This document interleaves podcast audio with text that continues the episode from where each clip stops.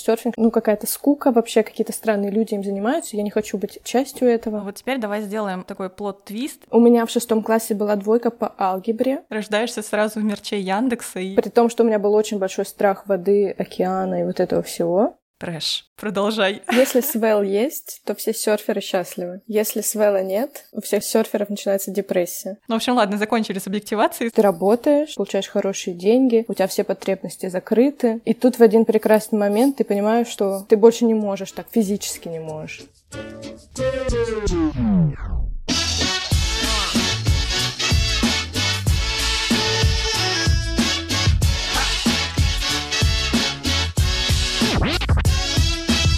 Всем привет! Это новый выпуск подкаста «Пути в профессию. Кем я стал, когда вырос». Меня зовут Инна, я ведущая этого подкаста, а вместе со мной его создают крутые гости. Люди разных специальностей простыми словами рассказывают, кем они работают, что делают на работе и как они туда попали. Этот сезон довольно необычный. Я говорю не просто с людьми, которые нашли свое дело, а с теми, кто не побоялся ради этого буквально изменить свою жизнь. Если вас вдохновляют такие истории, ставьте подкасту лайки и звездочки везде, где можно. Ну и где нельзя, тоже ставьте. Для меня это, правда, огромное мотивация продолжать, а гости подкаста видят, что их истории важны и интересны.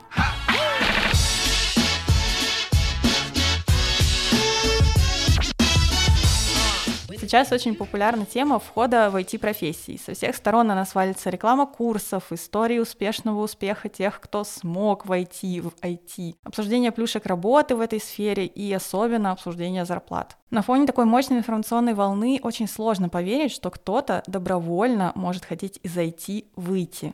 А теперь представьте, вы получили техническое образование в одном из лучших вузов страны, стали крутым специалистом, много учились, много трудились, работаете в самой известной российской IT-компании. А потом в один момент обрываете все, уезжаете жить в Марокко и больше никогда к IT не прикасаетесь. Как, почему, зачем? Обо всем этом мы сегодня поговорим с Женей. Привет, Женя! Всем привет! Женя, расскажи, пожалуйста, кем ты стала, когда выросла? Собственно, все верно сказано. Уже 2 года я живу в Марокко. Я покончила с IT тоже примерно 2 года назад. И сейчас мы открыли с молодым человеком серф-кэмп и приглашаем туда гостей из Европы и из России. Учим их серфингу, организовываем классный отдых. Как-то так. Звучит очень круто. Я, на самом деле, довольно далека от серфинга. Я, скорее, больше сноубординг. Но, смотря на ваши истории с кэмпа, могу сказать, что, честно, захотелось. На самом деле, это очень крутой и необычный экспириенс, который, мне кажется, попробовать надо всем. И тут люди делятся на 2 типа. Те, кто попробовал, понравилось, и все хорошо. И те, кто потом очень на этом застревает, как я. И это, в прямом смысле, просто меняет всю их дальнейшую жизнь.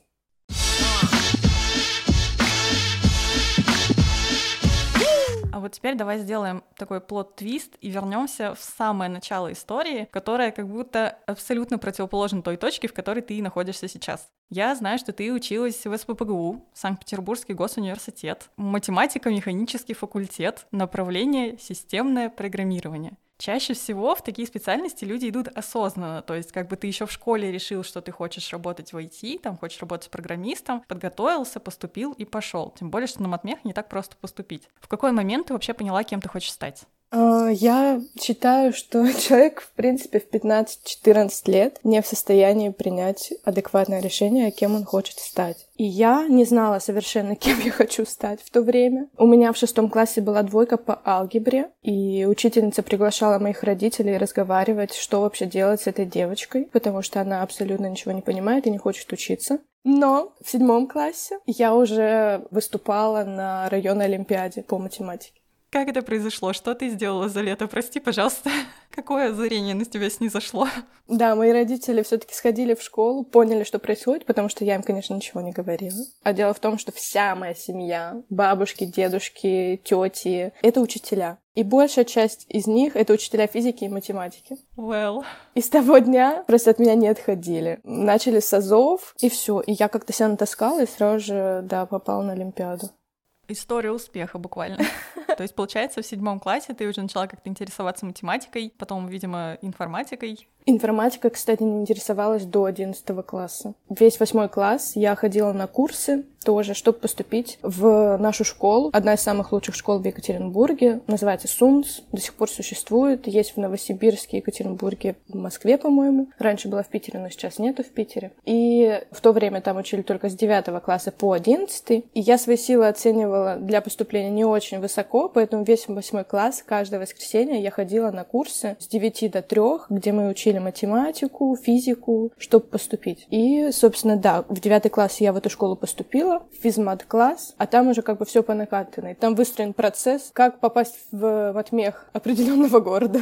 И, соответственно, ты тогда сдала экзамены, поступила на матмех? Не совсем так, кстати говоря. Потому что ЕГЭ по русскому я сдала отвратительно, но в свое оправдание могу сказать, что уже тогда у меня были результаты Олимпиады, в которой я заняла первое место по математике, и я знала уже тогда, что на матмех СПбГУ меня возьмут без экзаменов, и поэтому я не особо готовилась к русскому, написала его плохо, и если бы меня брали по ЕГЭ, я бы не попала в СПбГУ.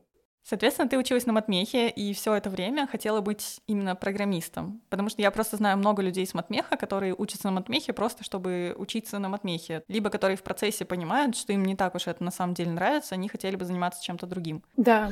Как у тебя с этим были дела? Изначально я хотела быть именно программистом. Примерно до последнего полугодия, когда я поняла, что за эти 3,5 года я уже, в принципе, напрограммировалась, и хватит. Вот он тот главный момент, мне кажется, в жизни 80% людей, которые, после 3 лет я уже напрограммировался, больше я туда смотреть не хочу. Но, получается, твоя первая работа все равно напрямую связана с программированием не была, если я правильно понимаю. Расскажи, просто, чем ты там занималась и как ты туда попала? Да, моя первая работа была системный бизнес-аналитик. Это работа с требованиями. Это в основном не когда разрабатывается какой-то продукт. Например, Яндекс.Такси разрабатывает продукт. У них, скорее всего, нет аналитиков. Но когда есть какой-то заказчик, который не совсем понимает, что ему нужно, во-первых, помочь разобраться, что ему нужно, а во-вторых, записать это все и передать должным образом, чтобы команда разработки поняла, что делать. Вот как раз этим занимается бизнес и системный аналитик. То есть переводчик с заказчического на программистский. Да, мы это говорим, переводчик с бизнес-языка на язык разработки. Это звучит лучше, согласна. А чем ты тогда занималась? Можешь вспомнить какой-нибудь конкретный свой проект, в котором ты поработала вот таким переводчиком? Да, мой первый проект — это был запуск управления транспортной системой в городе Москва. В городе Москва должна быть очень огромная, разветвленная и суперсложная транспортная система. Это была действительно очень большая система с разными абсолютно модулями, диспетчеризация, мониторинг. То есть все, что мы, например, видим в Яндекс.Такси, когда точечка у нас GPS передвигается, нам нужно определить маршрут автобуса, что это не просто какая-то точка, а что это маршрут, который едет там по 79-му, скажем, маршруту. Это было действительно очень сложно. И вот как раз-таки было очень много заказчиков из разных абсолютно подразделений. То есть это очень большая структура в Москве. У каждого свои пожелания, у каждого какие-то свои привычки, как они работают, и это все нужно было учесть.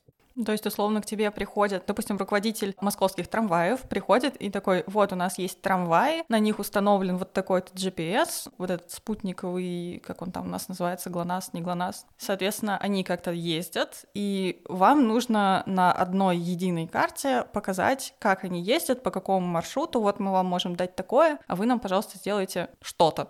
И тебе нужно от него выяснить, что именно им нужно сделать. Да. Но мониторинг и вот эта постановка на маршрут и отображение на карте — это только один из маленьких кусочков. Есть еще диспетчера, которые могут связываться напрямую с водителями. Есть учет, маршрутные листы, есть статистика, как каждый водитель укладывается в расписание, замер пассажиропотока на каждом из маршрутов. И с учетом этого планирование расписания и маршрутов. Все это было в нашей системе. А у тебя были какие-нибудь упоротые задачи, из разряда, съездить вот на эту остановку и посчитать, сколько там примерно людей, чтобы самой потом проще было ориентироваться в пассажиропотоке? Что-нибудь такое? Такого не было, но в один момент мы начали устанавливать табло на остановках, типа такой-то автобус, например, номер 79, приедет через 5 минут. Там была разная информация, и мы тестировали, что действительно все отображается как нужно, и что действительно этот автобус приедет примерно через 5 минут. То есть кто-то на остановке стоял и и засекал? Да, конечно. То есть мы хотели понять вообще, что мы сделали. Все ли видно, понятно, действительно ли через 5 минут приедет или нет. А действительно через 5 минут приезжал? Ну, плюс-минус.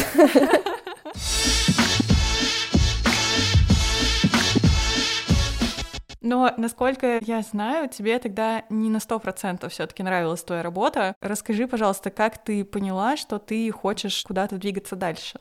Наверное, в какой-то момент задачи становятся похожи друг на друга, и рост, если он раньше был такой серьезный рост, то он замедляется, и становится меньше интересных задач для тебя. И если говорить о моем следующем шаге, то в тот момент как раз-таки я узнала, что есть такая профессия, как продакт-менеджер. Наверное, я сидела в каких-то чатиках в Телеграме, где рассказывали про разные профессии. На самом деле, продакт-менеджеры очень активны в Телеграме. У многих были какие-то свои чатики, где они рассказывали про особенности профессии. И мне кажется, в один из таких чатиков я и попала. Потом попала во все остальные, очень много читала. И мне невероятно нравилось. И я видела в этом вызов для себя. Собственно, я тогда работала системным аналитиком, и после работы я самостоятельно изучала. То есть я там находила какие-то рекомендации книг, я смотрела видео на английском, чтобы тоже понимать, что происходит, например, в Калифорнии, какие там продакт-менеджеры, чем они занимаются. И вот примерно на это я потратила, наверное, полгода. Каждый вечер я что-то читала, смотрела, изучала. А на курсы я записалась только в конце, и чтобы как-то побороть немножко свой синдром самозванца. Даже не бумажка, бумажку я бы все равно никому не показывала. Собственное понимание, что я действительно, когда изучала, затронула все темы, которые мне нужны будут в работе, например, в своей первой. Но с курсом у меня не пошло, потому что, во-первых, это был очень большой курс от очень большой известной компании. И когда мы начали все это проходить, я поняла, что я все это уже знаю и читала. А когда ты знаешь 99%, тебе очень тяжело продолжать слушать, потому что ценность информации очень снижается, и как бы мотивировать себя становится тяжелее. Поэтому курс я так и не прошла, но на работу устроилась. Ну, это главное. Но как ты тогда искала работу? Ты смотрела вакансии или, не знаю, ты пыталась как-то на своей работе что-то привнести из того, что ты знаешь? Да, я читала вакансии, чтобы вычленить вот эти вот требования и закрыть их в свои компетенции. Что-то прочитать, изучить. Я очень много читала вакансий именно с этой целью, чтобы понять, что нужно на рынке, изучить это и закрыть как бы эту потребность. А как я начинала? Я начинала в своей компании. У меня был очень хороший начальник, и компания была небольшая, 15. И такие были очень близкие со всеми отношения. И поэтому, когда я к начальнику пришла и просто сказала, что вот мне это очень интересно, я хочу этим заниматься. И в компании была возможность этим заниматься. То есть там действительно были продукты. Но не было такого взгляда еще вот на эти продукты со стороны продакт-менеджмента. Мне сказали, да, клево, давай занимайся. И примерно год я начала включать в свою работу, то есть я не просто прекратила быть аналитиком и сразу же стала продактом. Я примерно 50/50 продолжала закрывать какие-то аналитические задачи, и 50% у меня были какие-то новые задачи продакта. Провокационный вопрос. Поменялась ли как-то твоя зарплата от этого? Она менялась независимо от этого. Там было все хорошо с пересчитыванием зарплаты. Вопросов к этому вообще не было. Просто звучит так, как Женя такая хороший работник, хороший аналитик. Сама пошла, выучилась на продакт-менеджера, сама нашла какую-то информацию, сама нашла какие-то курсы. Потом сама пришла, придумала себе должность, сказала, я хочу в этой компании еще работать и продакт-менеджером. Начальство такое, вообще без проблем. Вместо одного аналитика мы получим аналитика и продакт-менеджера, конечно. Замечательно. В общем, ты очень самостоятельный человек. Я это рассматривала с точки зрения не что нужно для компании, а что нужно для меня. Для моего профессионального будущего, как я могу получить первый опыт и не снижая зарплату, потому что я понимала, что у меня на middle senior аналитика зарплата одного уровня, хорошего. Если я пойду junior product менеджером, у меня на самом деле будет снижение зарплаты. И поэтому это для меня была очень хорошая возможность, сохраняя зарплату, пробовать новые для себя вещи и получать опыт.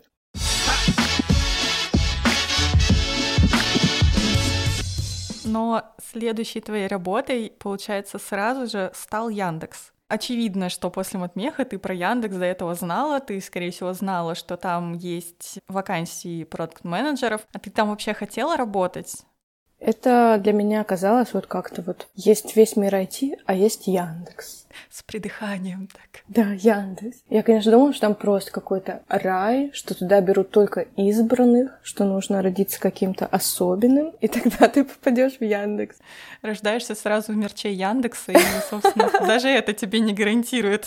Да, я почему-то у меня было вот такое вот впечатление, спойлер, оно до сих пор у меня такое. То есть, когда ты работаешь в Яндексе, ты чувствуешь, что это не просто люди, которые рандомно собрались что-то поделать. Это как бы люди, которые объединены культурой, которым не все равно, и там реально ощущение, что вот ты в сообществе лучших, которые делают какие-то очень сложные штуки. В целом, у меня тоже какое-то время было такое ощущение, особенно когда ты учишься в среде ребят из IT, кто-то стажируется, кто-то уже там работает. И я как программист тоже, естественно, наслышана страшилок о собеседованиях в Яндекс. Мы уже даже обсуждали это во втором выпуске первого сезона, тогда с тестировщиком. Я позвонил HR, предложил пройти у них собеседование, согласился. После этого у них в системе был найден первый баг, и все приглашения приходили на неправильный e-mail. Точно помню, была какая-то задачка про тестирование программы, в которую вводишь дату, она должна сказать какой-то день календаря. Задачки мне повезло, потому что я астроном, и я вспомнил абсолютно все про дни недели. Но только в 2017 году, после 1 января, наступило сразу 14-е. Я думаю, они не совсем этих ответов ожидали. Скорее всего, я взорвал немного мозг собеседующего, но было забавно. Но тестировщик, тем более автоматизатор, которым является Дима, это все-таки довольно близко к программированию. И там жесткий технический отбор я еще могу понять. Но мне казалось, что на менеджерских позициях таких собеседований, равно как и технических вопросов, не может быть. Потому что, во-первых, зачем? А во-вторых, это вроде не hard skill для менеджера. Но одна моя знакомая собеседовалась в Яндекс как раз на позицию продакт-менеджера. И когда я услышала, что у нее спрашивали о внутреннем устройстве и отличиях баз данных, просили буквально простроить внутреннюю систему какого-то сервиса вот так вот на бумажке, как у программистов часто просят. Я, мягко скажем, была, в шоке, правда. Ее тогда взяли, конечно, но у меня все еще остаются вопросики. Неужели даже менеджеры подвержены вот этому адскому процессу отбора, о котором вообще ходят легенды? Расскажи, как у тебя вообще проходил процесс собеседований? Да, это были самые сложные собеседования в моей жизни. А сколько у тебя их было? 8. Трэш. Продолжай. Началось все, когда я еще работала на предыдущей компании, и мне просто написал их один из партнеров HR. Я подумала, прикольно, попробую. Но при этом я ни на что вообще не рассчитываю, я знаю, как это тяжело, а опыта у меня было примерно полгода, может, год. У меня было 8 собеседований, большинство из них было онлайн, на какие-то я приехала в Москву, и было это очень тяжело. Вопросы действительно были из разных сфер. Тут я благодарна своему образованию программистам, хотя даже оно не покрывало все вопросы, когда мне, например, нужно было построить схему сервиса с точки зрения нагрузки на систему, то есть то, что вообще никогда в университетах особо не затрагивается. То есть там говорят, как тебе написать сервис, а как балансировать нагрузку на этот сервис не рассказывают, хотя это очень важно в Яндексе, потому что там нагрузка колоссальная на каждый сервис, поэтому я это понимаю. Да, базы данных, все.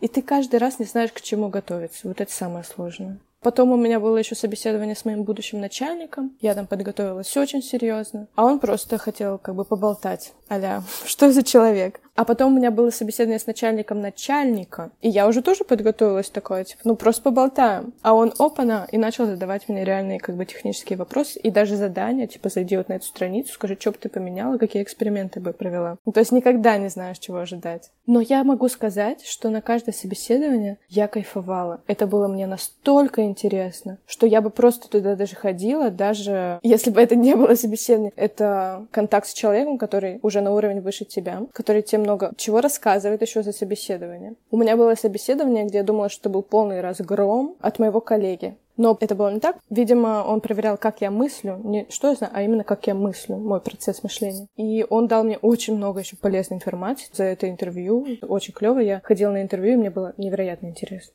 И, получается, после 7-8 собеседований вы договорились по условиям, тебя взяли, и вот ты приходишь на работу, не знаю, в понедельник, хотя в понедельник все обычно просто разбирают почту, ладно, во вторник ты приходишь на работу, из чего будет состоять твой рабочий день, то есть какие у тебя в нем есть задачи?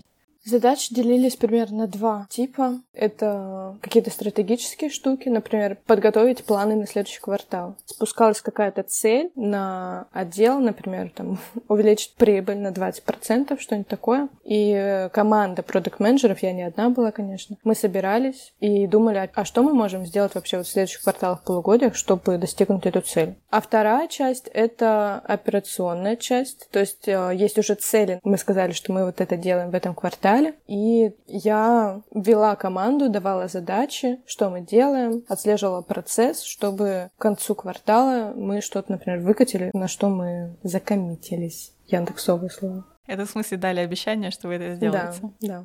То есть, получается, это ты тот человек, который вот этого огромного слона нарезает по кусочкам, и эти кусочки раздает разным разработчикам, чтобы каждый свой кусочек уже там доедал. Да, все верно. И потом опять собирает результат в одного большого слона обратно. Да, то есть работа продукта в Яндексе — это не только думать о светлом будущем, как мы туда можем прийти, это еще и работа, в том числе аналитика. Ты должен сделать задачи всем разработчикам. Это еще и работа проекта, что ты должен организовать спринты, построить процесс, в котором они всю эту разработку делают. То есть это, на самом деле, очень много обязанностей.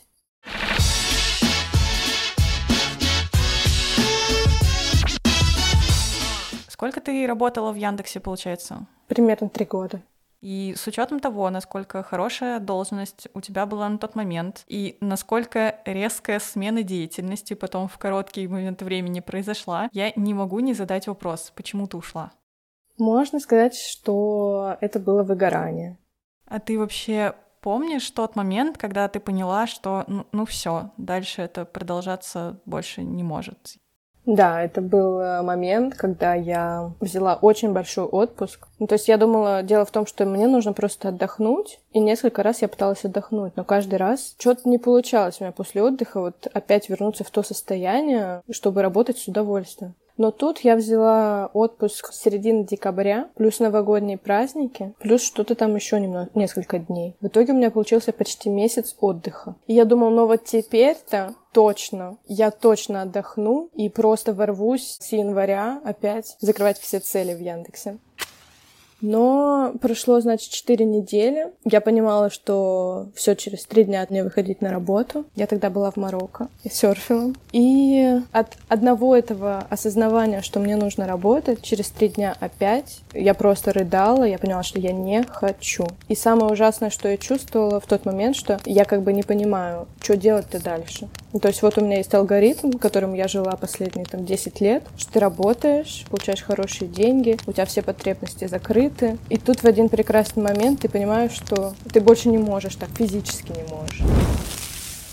То есть твой мозг отказывается вообще воспринимать эту реальность, и ты понимаешь, что все как раньше уже не будет. Я думаю, что это было постепенно, но я это старалась не замечать. Потому что если это заметить, то это тебя столкнет с такими проблемами, которые ты понятия не имеешь, как решать. Поэтому легче сделать вид, что все нормально. И началось все это как раз с локдауна, когда нас всех посадили по домам. И тогда я перестала получать удовольствие от работы и начала все делать уже вот на ощущение заставить себя. Вот нужно заставить себя открыть ноутбук, нужно заставить себя. А воля наша не бесконечна, и я начала очень сильно уставать от этого. И в конце концов это выкатилось вот в такую кризисную точку, в которой я как бы не знала, что делать дальше. Мне прописали антидепрессанты, противотревожные, и я их начала пить. И я могу сказать, что это то, что меня вытащило из этого состояния. И в тот момент я поняла, все, я пишу заявление на увольнение, потому что так больше не может продолжаться. И тогда у меня не было, да, ни молодого человека, ни представления, чем заниматься, и накоплений тоже не было особо много. И именно в тот момент я поняла, что хотя бы, да, мне сейчас очень тяжело, да, я остаюсь пока, но я сейчас скапливаю деньги, чтобы в какой-то момент я могла себе позволить просто уйти. Но сам момент был очень тяжелый, потому что ты не можешь работать, но тебе нужно работать, и других путей у тебя нет. Когда ты уходила тогда из Яндекса, ты, по сути, уходила в никуда, то есть у тебя не было какой-то второй работы, второй занятости, бизнеса на тот момент, я так понимаю, у тебя еще не было. Как тебе вообще это решение далось? Страшно было? Нет, не очень страшно, потому что, когда ты пьешь антидепрессанты, у тебя все хорошо. После того, как я написала заявление на увольнение, на следующий день я почувствовала просто нереальный подъем сил. Ну, вот как будто бы на тебе были какие-то кандалы, и с тебя их сняли. Я просто летала. А насчет того, что не было дохода, но у меня были накопления, это раз, я чувствовала себя спокойно в этом плане. И два, у меня был молодой человек со своим бизнесом, серф-кэмпом, к которому я присоединилась тогда. То есть для тебя этот путь тогда был открыт? Да, путь был открыт, и мне было это очень интересно. А тут мы как раз переходим к самой интересной части, потому что серфом вот запахло только сейчас, и как-то вот там внезапно появилась Марокко, внезапно появился молодой человек с серф-кэмпом. Как вообще серф в твоей жизни появился? Потому что, несмотря на всю его популярность, до сих пор это не самое распространенное хобби все-таки. Собственно, мы в начале моей работы в Яндексе с моим другом поехали на Бали отдыхать, и речь о серфинге вообще не шла. В то время мне казалось, серфинг, что это, какая-то скука, вообще какие-то странные люди им занимаются, я не хочу быть частью этого. Я хочу просто поехать на Бали, там гулять, отдыхать, смотреть красивые виды, кушать вкусную еду. В тот момент я вообще впервые увидела океан. До этого я была только на морях, а океан — это, вообще другое оказывается. Ты не можешь туда зайти и покупаться, как в море. И когда ты идешь по берегу, думаешь, сейчас я ножки помочу в океане, к тебе подходят местные и говорят, отойди, тебя затащит, это очень опасно. Возвращаясь к истории, мой друг до этого пробовал серфинг, и он начал меня уговаривать, естественно. Давай попробуем, один раз. Вот смотри, я нашел школу русскую. И как-то так, да, мы сторговались, окей, я пробую серфинг, и за это мы поедем, куда он не хотел. И на первом же занятии, я поняла, что это что-то очень классное. Все, любовь. Любовь, однозначно. При том, что у меня был очень большой страх воды, океана и вот этого всего. И ты все равно полезла на серф в океане, в котором даже ножки мочить опасно. Женя, как? Да, я действительно полезла туда, и мне кажется, что он меня зацепил именно потому, что у меня вот такие страхи были. И как раз-таки, когда я преодолевала эти страхи, я так и влюбилась в серфинг. И это все, это любовь с первой волны, с первого взгляда. У тебя вообще, кстати, хорошо получалось поначалу? У меня получалось, как у всех остальных. Но на первом же занятии ты уже можешь встать на доску и проехать. И почувствовать то, что вызывает восторг, собственно, именно проезд по волне. А ты вообще хотела когда-нибудь стать профессиональным серфером? Или чисто девушкой-серфера?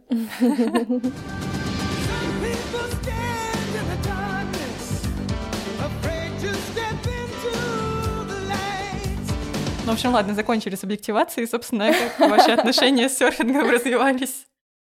Собственно, после того, как я вернулась, спустя 2 недели с Бали, я поняла, что я хочу всю жизнь теперь продолжать заниматься серфингом, и что моя жизнь больше никогда не будет прежней. При этом я понимала, что это будет тяжело, потому что я живу в Москве, и до ближайшего океана очень-очень далеко. Я начала тогда каждый свой отпуск как-то связывать с серфингом. Я слетала на Камчатку. На Камчатке можно серфить. Что? На Камчатке можно серфить. Там очень холодно, но там хороший серфинг. Не в море, а в океане. Конечно, если бы я выбирала между другими направлениями, и границы тогда были открыты, я бы, наверное, выбрала что-то покомфортнее в плане температуры. Но когда ты надеваешь на себя 2 гидрокостюма, шлем, перчатки и тапочки, тебе не холодно в океане. Тапочки, боже, как мило.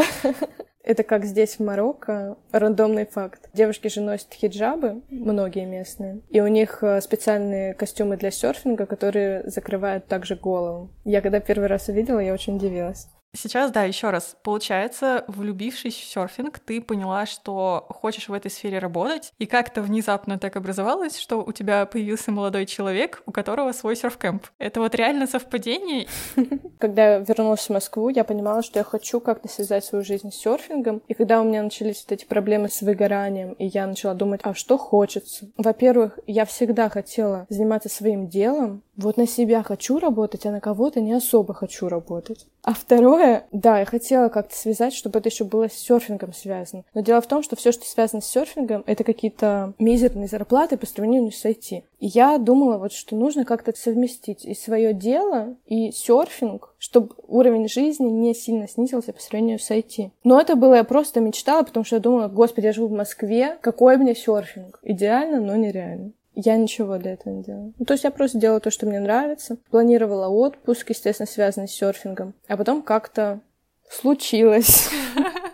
Звуки магии. Потом как-то случилось, я поняла, что я встречаюсь с молодым человеком, он серфер. Я уже живу в Марокко, рядом с океаном, и у нас свой серф-кэмп.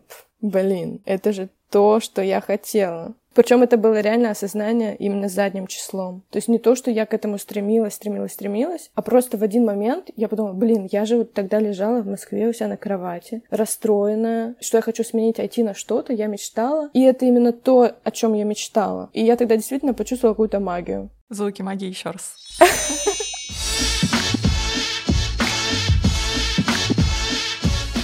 Давай теперь поподробнее поговорим, что за работа, да, всё-таки может быть связана с серфингом и что такое серф-кэмп. С одной стороны, для меня серф-кэмп звучит очень прикольно, но с другой, кто-то может подумать, что это, просто покатался, поел, поспал, снова покатался. То есть как бы клёво, но для особенно увлечённых. Мне кажется, что Женя до той самой знаменательной поездки на Бали сказала бы примерно то же самое. Расскажи, пожалуйста, что такое серф-кэмп, что у вас там вообще внутри происходит, как это устроено?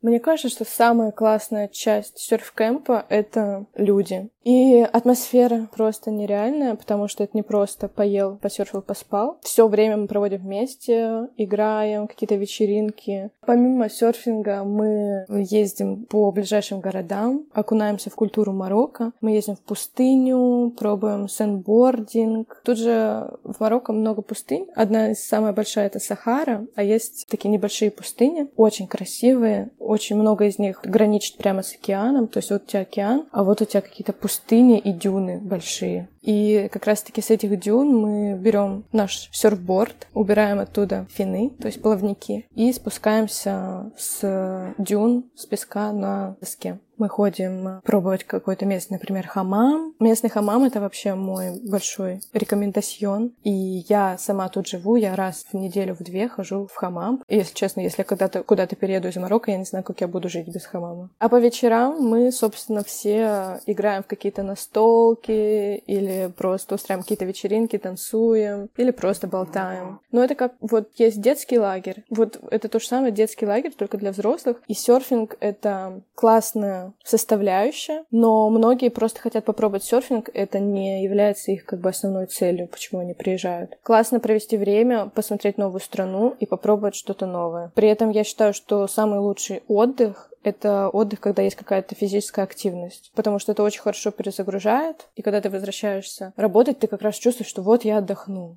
То, чего мне не хватало, что вот я отдохнул.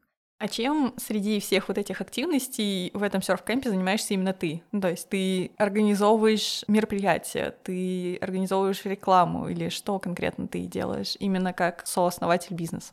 Изначально мы с молодым человеком наступили на все грабли, потому что смешивать отношения и бизнес. Все знают, что это не очень хорошо. Мы тоже знали, что это не очень хорошо, но не очень знали, что с этим делать. И мы наступили на все грабли, каждый занимался чем попало. Мы очень много из-за этого ссорились. Потому что когда два человека ответственных за что-то, у каждого свой подход, и начинается конфликт. Мы сделали несколько итераций, в результате разделили свою работу кардинально. Сейчас это все меняется, поэтому я говорю в прошедшем времени. Но я отвечала за маркетинг, за общение с потенциальными клиентами, чтобы дать ему всю информацию, ответить на все вопросы. Вплоть до того момента, когда они уже приезжают в кэмп, открывают ворота и заходят.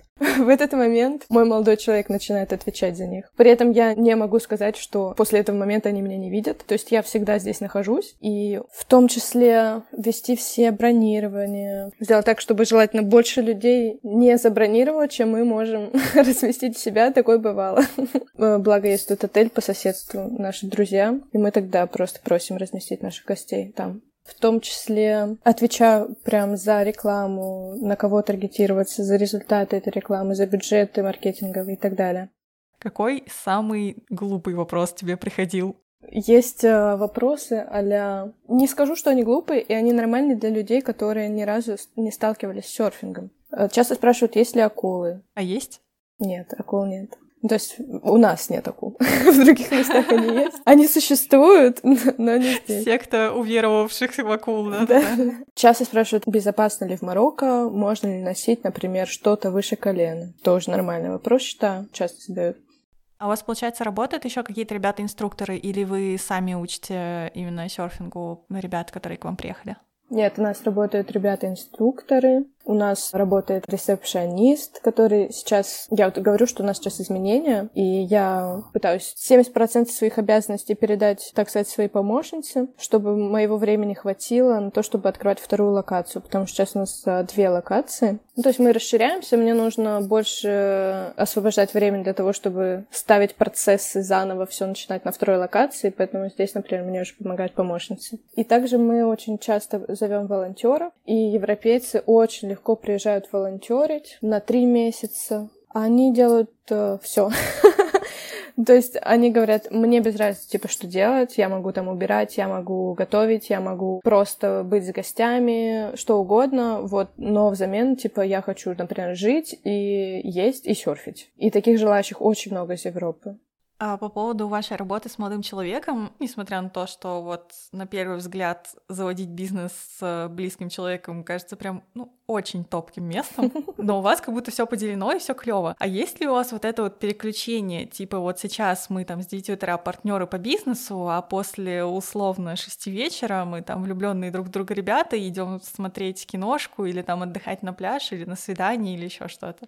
Мы организовываем его специально, то есть мы там бронируем в своих календарях какое-то время для того, чтобы провести его вместе. У нас нет такого, что, например, каждый вечер с 6 мы свободны. Когда есть какой-то свой бизнес, который ты развиваешь, который растет, и это бизнес а-ля наш, в котором что угодно, в какой угодно момент времени, даже ночью кому-то что-то может потребоваться, поэтому у нас абсолютно ненормированный рабочий день, и поэтому для того, чтобы как-то нам не забывать, что мы вообще не просто бизнес-партнеры, а что у нас отношения. Мы просто несколько раз в неделю устраиваем, так сказать, свидание. Куда-то выезжаем и что-то делаем.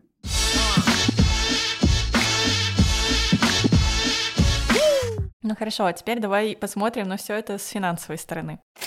Мне, как человеку, постоянно работающему в найме, очень сложно представить, как вообще вот это внутри все устроено, и в особенности, как выстроены денежные отношения. Даже если начать с простого. Например, вы есть работники вашего собственного бизнеса, все равно, так или иначе. Есть ли у вас, как у таких работников, зарплаты? Нет, у нас нет зарплат. А как вы тогда определяете, кто сколько заработал, сколько вам можно условно потратить, сколько у тебя вообще денег есть, сегодня ты ешь или нет, я не знаю. Да, я расскажу. Собственно, ребята оплачивают кэмп, мы по месяцам смотрим, столько-то мы заработали, столько-то мы потратили, и столько-то мы хотим инвестировать во что-то. И, собственно, делим прибыль 50/50. То есть, условно, каждый месяц вы садитесь и высчитываете бюджет вашего бизнеса, сколько у вас денег есть, сколько вы хотите оттуда забрать на улучшение там каких-нибудь условий, например, и сколько из этого ваша чистая прибыль, которая в итоге делится пополам между вами. Да, все верно. Мы работаем весь год, каждый месяц, и сейчас вот открываем вторую локацию. И, в принципе, вот ваш текущий бизнес — это ваш единственный источник дохода на данный момент. Ну, сейчас да. То есть вы его смогли выстроить так, что он реально обеспечивает вам, хороший уровень жизни. Ты ничего не потеряла, выйдя из IT. Нет, я ничего не потеряла, выйдя из IT, более того, я даже приобрела. То есть я бы сказала, что я, довольна текущим доходом.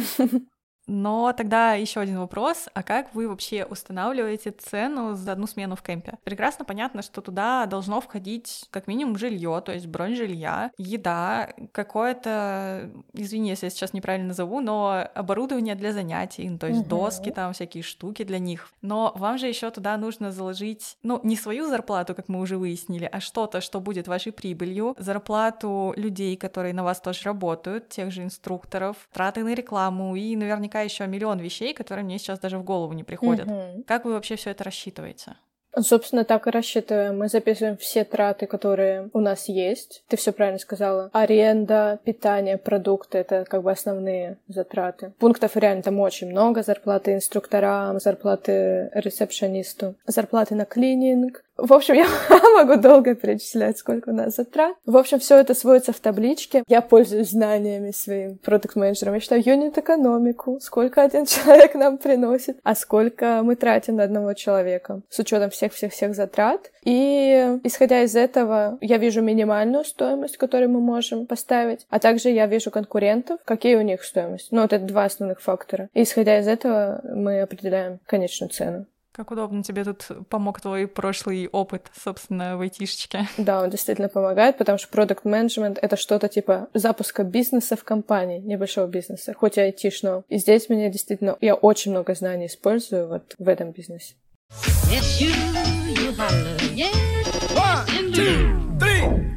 Тогда настало время моей любимой рубрики — это баечки. Ага. Про собеседование мы, конечно, сегодня уже поговорили, но, во-первых, это неисчерпаемая тема, а во-вторых, как я узнала, у вас еще есть внутренние собеседования в вашем серф-кэмпе, поэтому вопрос я все равно задам. Было ли у тебя какое-то собеседование или, может быть, случай на собеседовании, который запомнился тебе больше всего? Угу. Вот я, на самом деле, я пыталась вспомнить кринж, и кринжа у меня не было. Ну, не было у меня кринжа за все мое время. Счастливый человек. Но самое запоминающееся — это, наверное, собеседование, когда ты уже что-то из себя представляешь, претендуешь, например, на какой-то middle-senior уровень, и достаточно человеку поговорить с тобой 10 минут, и он говорит: все, мы тебя принимаем. У меня было пару раз такое, когда я на аналитика собеседовалась. Но это, конечно, самое приятное, потому что понимаешь, какая у тебя ценность на рынке. У тебя, конечно, после этого уверенность в себе просто зашкаливает, как в профессионале. Ну, а потом приходит Яндекс с 8 собеседованиями и всю твою уверенность в себе обратно в целом просаживает. Да-да-да.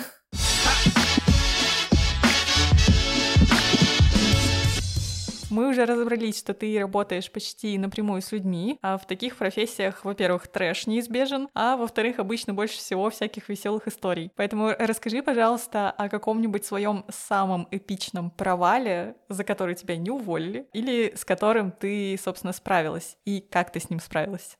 Я тут могу рассказать про... Не то чтобы мой факап, но факап, с которым мне пришлось разбираться. Это уже было в кемпе, и это причем было несколько раз. Мы получили бронирование на несколько месяцев вперед. Мы получили все депозиты, предоплаты. Люди купили билеты, авиабилеты к нам. Приготовились лететь. Авиабилеты чаще всего безвозвратные. То есть это те, на которых люди теряют деньги, если они от меня. И было такое, что Марокко 2 раза закрывало границы, и нужно было написать примерно там 100-150 людям, что ваше бронирование отменяется из-за того, что границы закрыты. Мы вам предлагаем вариант перенести бронь на неопределенное будущее.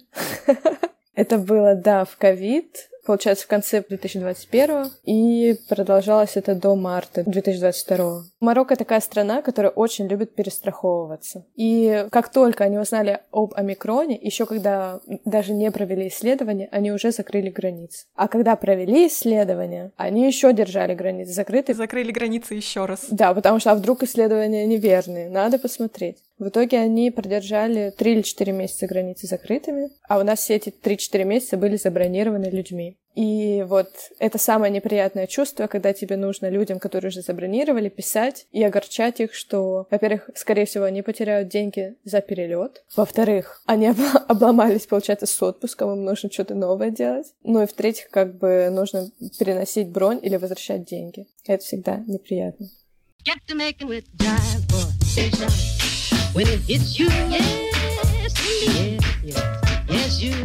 И тогда мы дошли до заключительной рубрики «Словарик профессиональных терминов».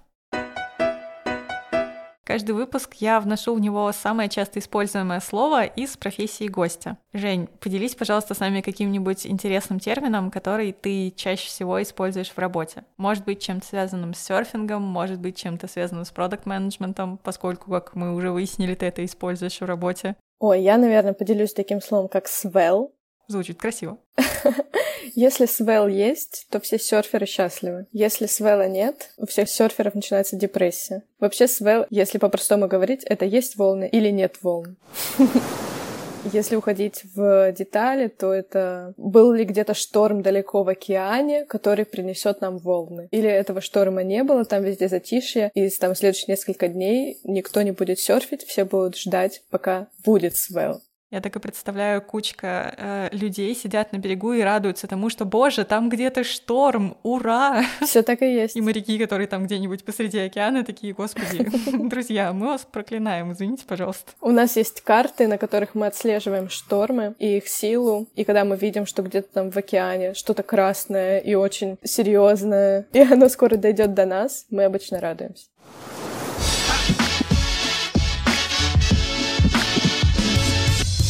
Оказывается, можно привнести в свою жизнь очень много крутых историй и ярких моментов, если в один день не побояться довериться себе. Ну или океану, например. Волну вдохновения сегодня мы ловили с Женей Тарасовой, серфером и сооснователем кемпа Desert Surf в Марокко. Женя, спасибо тебе большое за такой крутой разговор. Всем спасибо, ребят. Всем желаю попробовать хоть раз в жизни серфинг. Возможно, даже с Женей. Возможно, даже со мной.